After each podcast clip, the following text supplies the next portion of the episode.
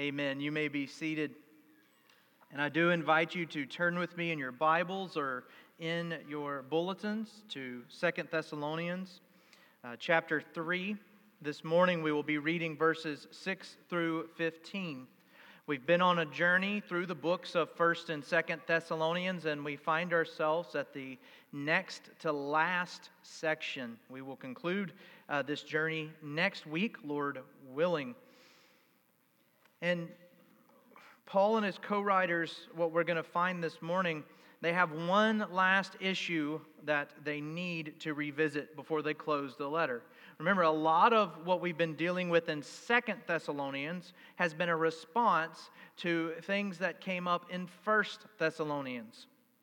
And what we will see here is that some have believed that Jesus Christ has already returned. What that did was it caused them to be idle. So they thought he either has already returned or that he is coming soon and either way, it caused them to stop working and instead become a burden on the church. And of course, this couldn't go on. And so Paul encourages them by teaching about the day of the Lord, as well as calling them to live out their lives faithfully. And that was the message of First Thessalonians. But it seems to have persisted. It seems to have continued into the time of Second Thessalonians, which is about a year later. And so we bring it up again. And here, Paul gives an even stronger rebuke against those who remain idle in their work. But, and, and I love Paul for this. Even while he's doing that, he's going to instruct the church positively on how to endure in light of the coming of the Savior. And so we're going to get a strong rebuke this morning, but at the same time, we're going to get correction and instruction on how to live positively in light of our Savior's return. With that in mind, I do invite you to turn your attention to the text this morning as we hear from the Lord um, His word for us. Second Thessalonians chapter 3, I'll begin in verse 6. Now we command you, brothers, in the name of our Lord Jesus that you keep away from any brother who is walking in idleness and not in accord with the tradition that you have received from us. For you yourselves know how you ought to imitate us, because we were not idle when we were with you, nor did we eat anyone's bread without payment for it. But with toil and labor we worked night and day that we might not be a burden to any of you. It was not because we do not have that right but to give you and ourselves an example to imitate. For even when we were with you, we would give this command If anyone is not willing to work, let him not eat. For we hear that some among you walk in idleness, not busy at work, but busybodies or meddlers. Now, such persons we command and encourage in the Lord Jesus Christ to do their work quietly and to earn their own living. As for you, brothers, do not grow weary in doing good. If anyone does not obey what we say in this letter, take note of that person and have nothing to do with him, that he might be ashamed. Do not regard him as an enemy, but warn him as a brother. The grass may wither and the flower may fall, but the word of the Lord will stand forever. Let us go to him now and ask his blessing upon this time. Dear Heavenly Father, to live the life that you have called us to, to obey your word and your instructions, we're going to need supernatural help. We cannot do this on our own. We need the Holy Spirit. We need your guidance, your instruction, and sometimes your correction in order to cause us to repent from our sins and turn toward you. And so I ask this morning, O oh Lord, as has already been asked, that you would take our hearts of stone and turn them into hearts of flesh. That you would open our minds, our ears, and our hearts, that we might hear your word and receive it with gladness and might live it out in our lives. And by doing so, may we draw others to yourself. Above all, Lord, we ask this morning that you be glorified in this time and through your word. We pray all of this in the name of Christ Jesus. Amen. When I was a teenager, one of my family's favorite activities was hunting. In the South, it's, it's more of a way of life than it is of recreation.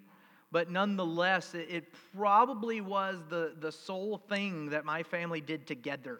If we were going to do something as a family, it was going to be around hunting, something at some point throughout the year.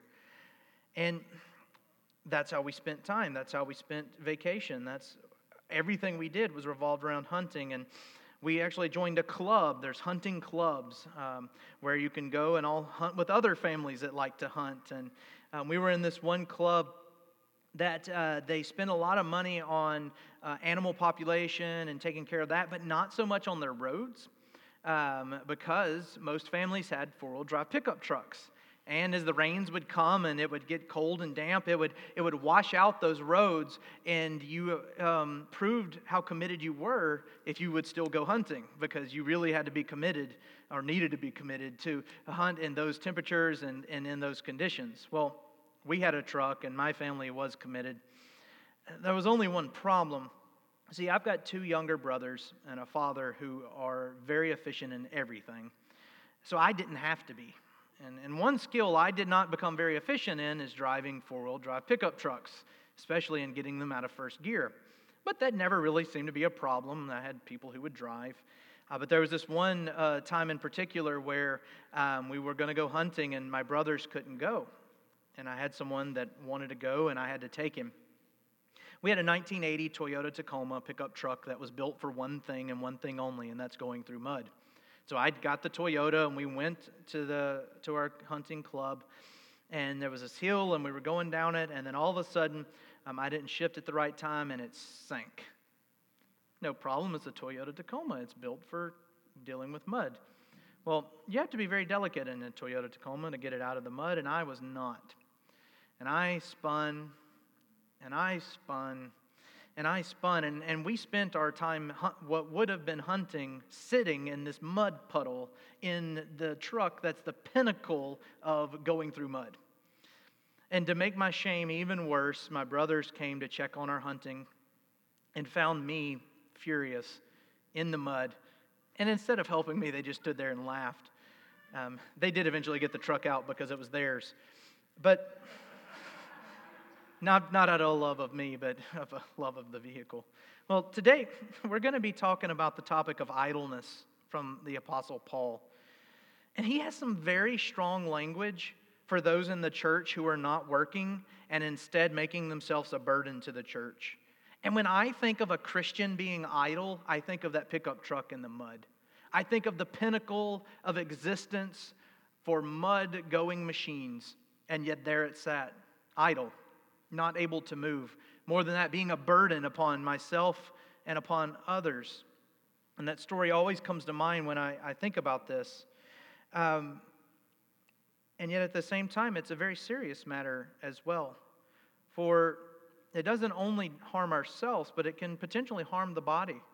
Idleness can have a very negative effect upon the whole church. And that's why Paul writes for us today three warnings or three actions that we can do to prevent and protect against idleness.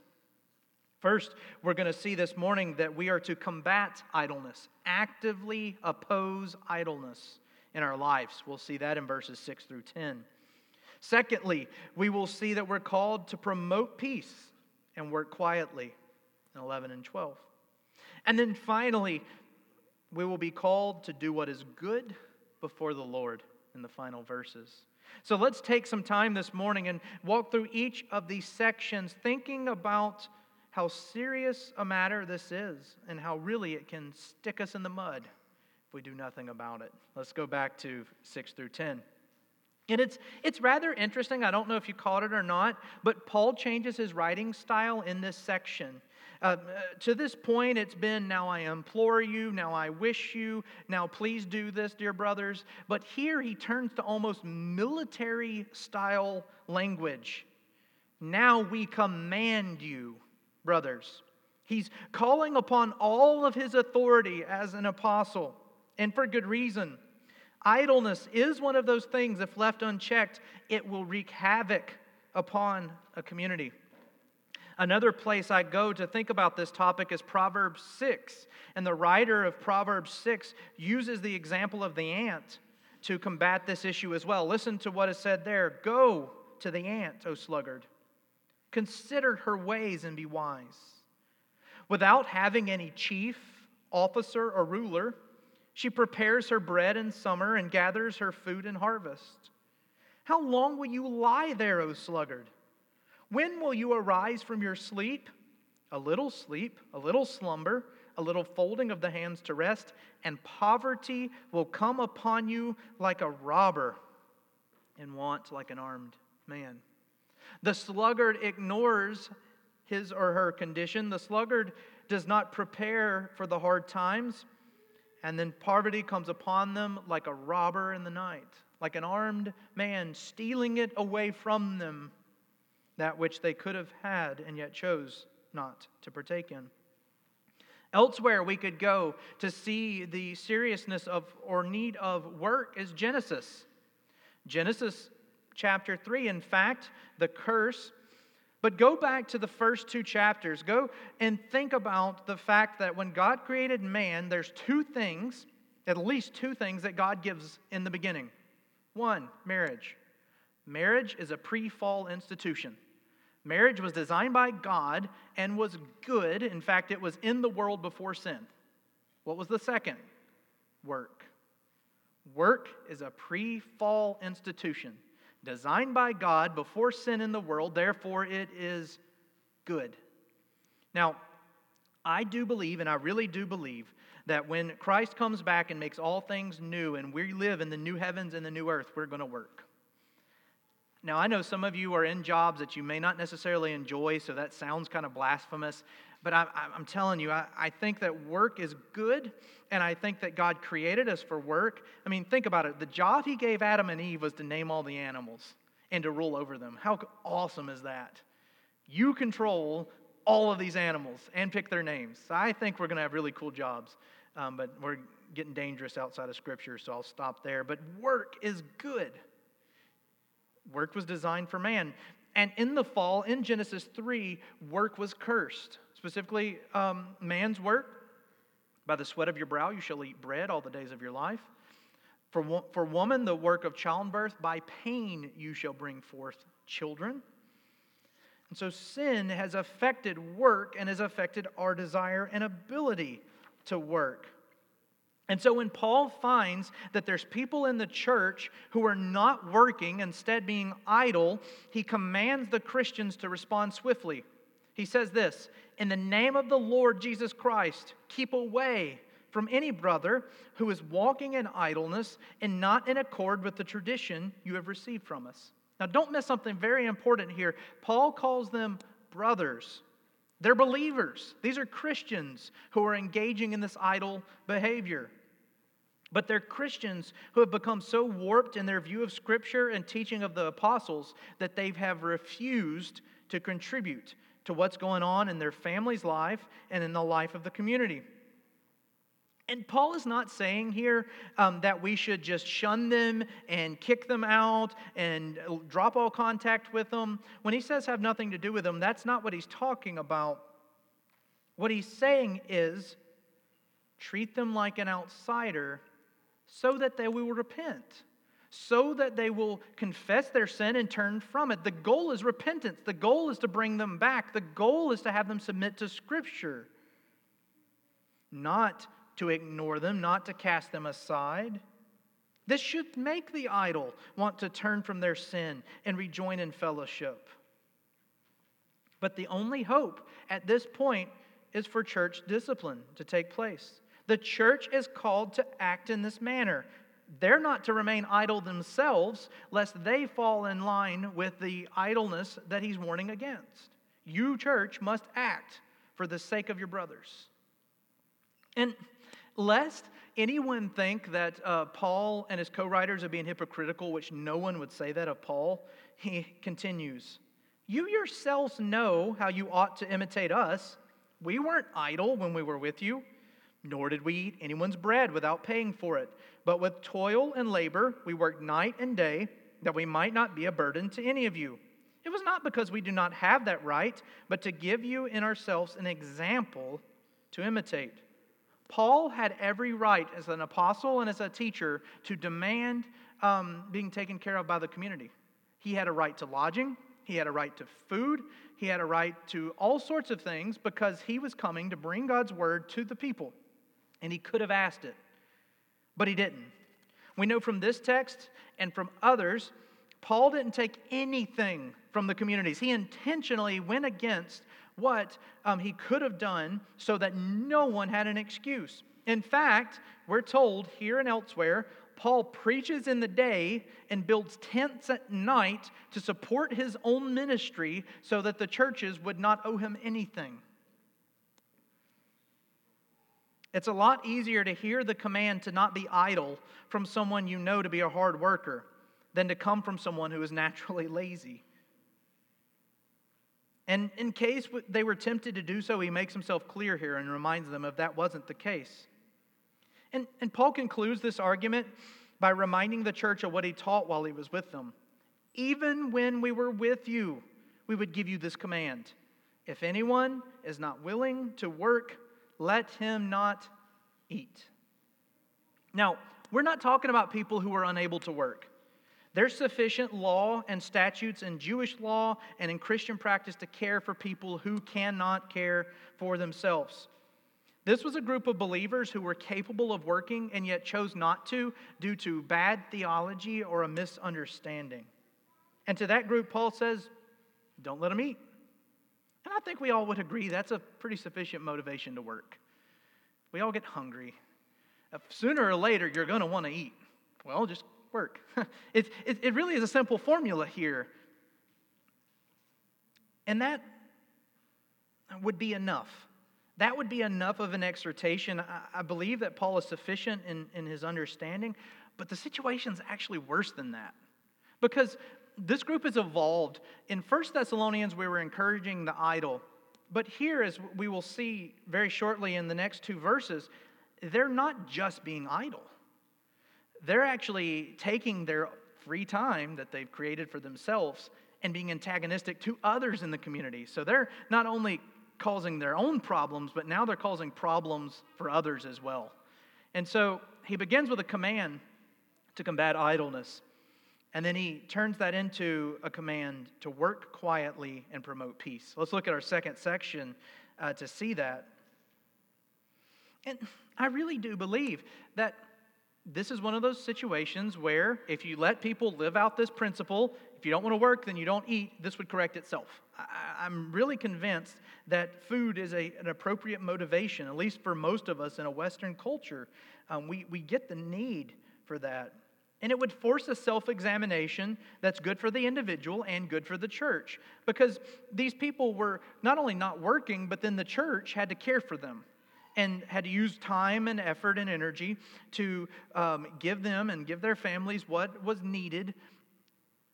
And that wasn't necessarily necessary. They had legitimate people that needed help. These people could work, but chose not to. But it becomes a different issue entirely, and, and it's fascinating. Verse 11 We hear that some among you walk in idleness, not busy at work, but busy bodies. That could also be translated meddlers.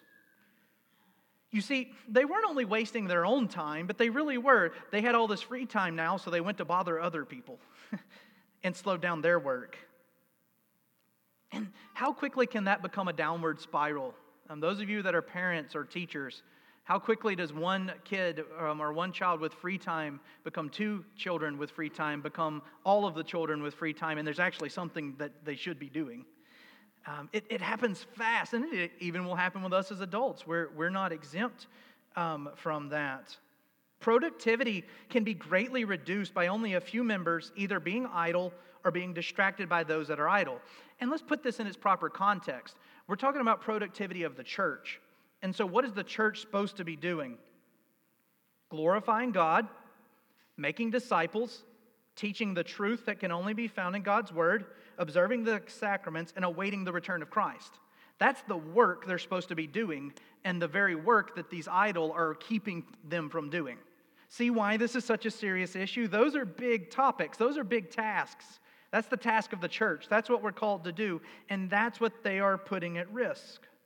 This is why Paul is so strong in his language. The church had become crippled in its ability to make disciples and minister to the family because some chose not to work and slow down the work of others. And seeing this, Paul turns specifically to those people. He's been talking to the church, now he talks to that group. Such persons, we command and encourage in the Lord to do your work quietly and earn your own living. He commands in Jesus Christ. You know that mission I just said, the mission of the church? Where does that come from? The Great Commission. That comes from Jesus' own words. All authority in heaven and on earth has been given to me. Go therefore, make disciples of all nations, baptizing them in the name of the Father and of the Son and of the Holy Spirit, teaching them to observe everything I have commanded you, and lo, I am with you always, even until the end of the age. And so when Paul evokes the name of Jesus here, he says, by the name of Jesus and the mission of Jesus and the ministry of Jesus, work quietly, earn your own living, work, and don't make a big deal about it. Oh, that they would learn this. Oh, that people would learn this today. Do your work without looking around to make sure someone else is watching. Do your work whether you get recognition for it or not. Do it because it's the right thing to do, because God calls you to do it. And then earn a living. Provide for yourself and for your family. Be the husband and or wife that God has called you to be. Live out your calling. Remember, these are believers that are living and acting this way. And there's not some extraordinary circumstances. I totally get, and, and I struggled with this, I'll be perfectly honest. We are living in very, very interesting times. And, and some of you may feel unnecessarily burdened by this passage because you can't work and you can't find opportunities to do these things. You may feel convicted that you're called to do this, but you can't. If that's the case, and, and, and this is just a, a bit of an aside, no, we're the church and we're here for you, and we're not supposed to shun you, and we're not supposed to treat you like an outsider. That's not what this passage is about. This passage specifically relates to people who have the opportunity and the capability to go out and work and provide for themselves and for their family, and instead chooses not to. Please don't conflate those two issues. Um, that's, that's not what's going on here. In fact, we have a mandate to care for our flock. I do believe that the calling of the deacons is to be the hands and feet of Jesus, to literally go and care for the congregation and their spiritual needs so that they can be willing and able to receive the ministry of the word and the sacraments by the elders. I really do believe that's why the, the ministry was created and how they work together.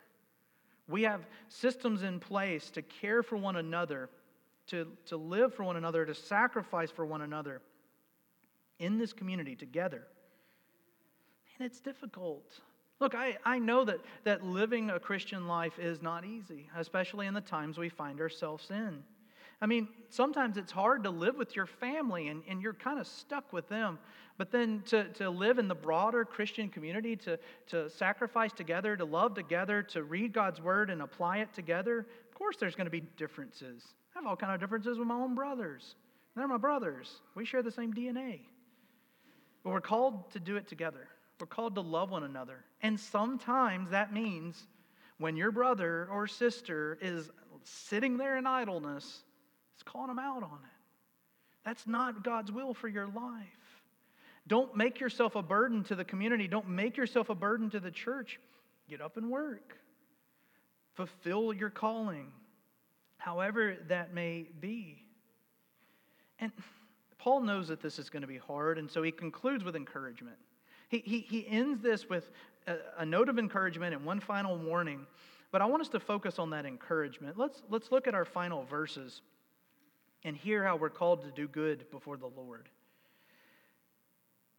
Keep it up, dear Christian. Hang in there. Endure. This series we've entitled Enduring in Light of Jesus' Return we will get through this. We will get through this together. Why? Because God has declared it's going to be so. Just a few verses earlier, God will see you through every good work until his return. God's promised it. God has promised it. It doesn't even matter. You may say, I can't do it. Well, it doesn't matter. God said He was going to do it, and you're going to do it because it's God, it's not you. That's the, that's the promise from God. That's God's promise for your life. And Paul says here, recognizing that this is difficult, recognizing that life is not always easy to manage. As for you, brothers, do not grow weary in doing good. Don't give up. Don't give up. Yes, there are many in the church that were not listening to Paul's instructions, but there were many, many more that were. There were many, many more that were obeying and were being faithful and were committing themselves to his teaching. And also, lest we say that this is a bit too harsh, note that Paul has told us, he told them in person, he wrote them in First Thessalonians. Timothy probably told them when he went to them, and he writes them again in Second Thessalonians. That's three to four times that they've heard this same message from an apostle or a messenger from God. And so they have actively heard God's word and God's instruction and turned their back on it. That's the group of people we're talking about here that needs discipline. This is not just, you know, we decided to discipline somebody one day because we can. No. We must discipline, and discipline is always done out of love. If anyone does not obey what we say in this letter, take note of that person, have nothing to do with them, that they may be ashamed. Do not regard him as an enemy, but warn him as a brother. The church is about community and living together. We um, just heard, we took in new members today. They renewed their vows. If you're a member of this church, you've taken those vows. I love that fifth question. I really, really do. Do you submit yourself to the government of this church and the discipline? I love it because, on one hand, I would say I wish that none of you ever be put under church discipline. But let me let you in on a spoiler alert. You have all been under church discipline. Every single one of you. You're under church discipline right now. Why? Because you're listening to God's word. God's word is an active disciplining factor in your life. It's calling out your sin, it's drawing you to Himself, it's teaching you how to live before Him, it's showing you how we treat one another, and it's reforming every single one of us after His own image. We have all sat under the discipline of God's church. And so when people, I love watching people answer that question because it's like, you're going to be every week. Every week. Now, when most people hear that, they're like, oh, no discipline, I'm going to get in trouble. Well, sometimes discipline's necessary. Sometimes we choose to live in our own sin. We choose to disobey the word of God. We choose to reject his counsel in our life, and discipline becomes necessary. But let me tell you what I don't wish it upon myself and I actively pray against it, but one day I may need that discipline. I may fall under it.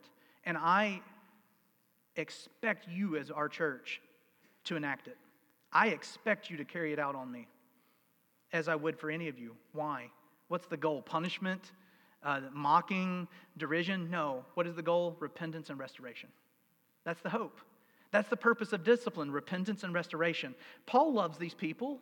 Paul cares for them. He wants them back in fellowship with the church. And he's laid out these steps in order to see that take place. Because they're not in fellowship right now. They're actively opposing the work of the church and causing others to not do the work of the church. And that can't be so. The work of the church is too important. God's word for God's people and God's kingdom is so important that we must at times go through discipline in order to see it carried out. And that's the goal.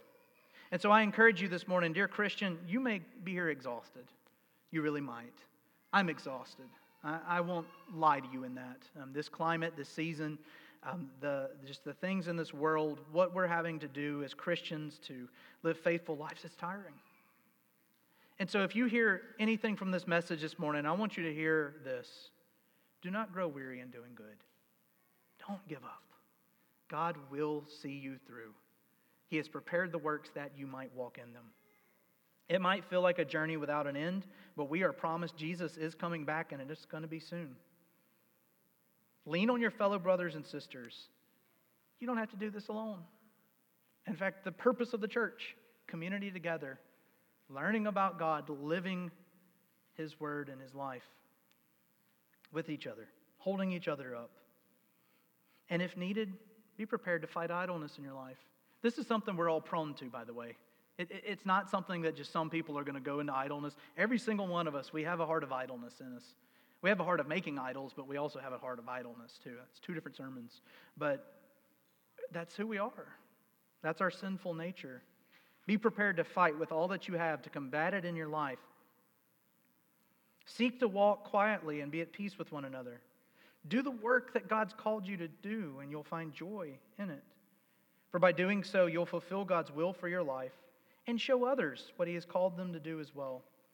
And I will just close by saying this I've been in the Christian community and as a leader in it for some time, and I've seen a lot of churches, and it's always the churches that aren't willing to endure discipline. It's always the Christians that aren't willing to endure, endure discipline that don't last. Every time.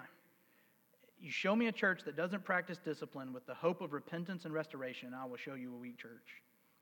And one day, and I pray it's not the case, but one day it will likely fall. It will likely fall. Go to the book of Revelation and look at the churches and the rebukes. You have forgotten your first love. You're neither hot nor cold. Every single one of them, it's a lack of discipline and a lack of leadership. I pray that's not the case for us, and I pray that the Lord will continue to bless us with people who are willing to answer those questions. Are you willing to submit to the discipline and leadership of this church? And is the leadership willing to do the same? And I pray that that's our case, and I pray that's the case for you. Let's pray.